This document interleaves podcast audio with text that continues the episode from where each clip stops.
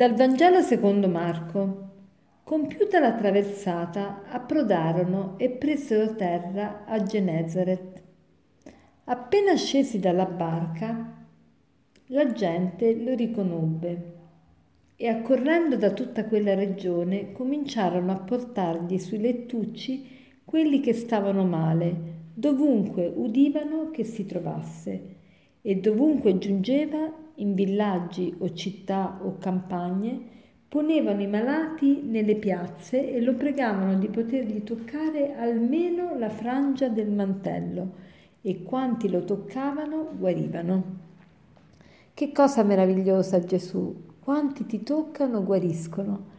E noi oggi abbiamo la possibilità di toccarti, abbiamo la possibilità non solo di, di avvicinarci a te, ma addirittura di farti entrare dentro di noi attraverso il cibo dell'Eucaristia.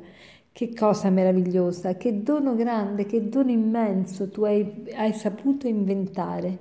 Tutti noi vogliamo rimanere in comunione con le persone che hanno caratterizzato e hanno animato e hanno, eh, e hanno intessuto la nostra vita. Chi di noi non vorrebbe eh, conservare qualcosa che, di, qual, di qualche persona cara che magari adesso è defunta, non c'è più? Ecco, il Signore ha inventato una cosa meravigliosa, non solo ci ha lasciato un ricordo di se stesso, ma ci ha lasciato tutto se stesso attraverso questo sacramento dell'Eucaristia. Allora cerchiamo oggi di valorizzarlo di più.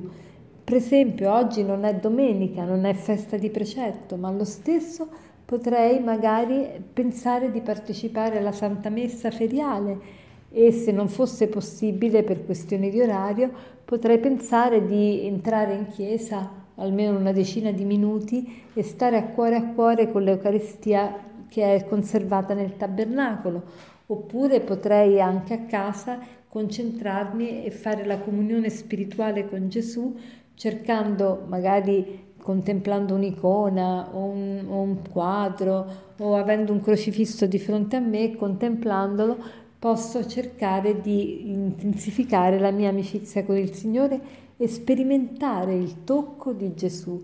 Perché dico questo? Perché questo tocco è meraviglioso, ci sana, ci guarisce. Chi di noi, se sta davanti a Gesù nel tabernacolo, non riceve un influsso positivo e non riceve grandi ispirazioni e forza per poter andare avanti e per poter essere migliori? Tutti noi facciamo questa esperienza, è veramente è gratis e nello stesso tempo ci fa del bene e ci fa fare il bene. E, ehm, vorrei concludere adesso raccontandovi quello che mi sta capitando in questi giorni.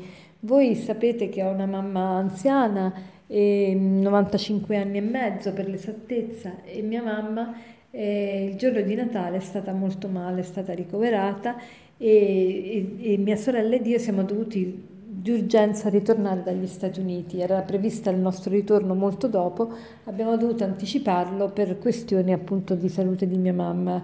Molto grave, due mm, mm broncopolmonite doppia eh, con versamento pleurico, quindi pensate 95 anni e mezzo, eh, i calcoli sono presto fatti. Insomma, per farvela bene, breve, mia mamma ancora c'è, insomma, anche se eh, sta un po' tra la vita e la morte certi giorni, ma altri giorni invece sembra migliorare, insomma.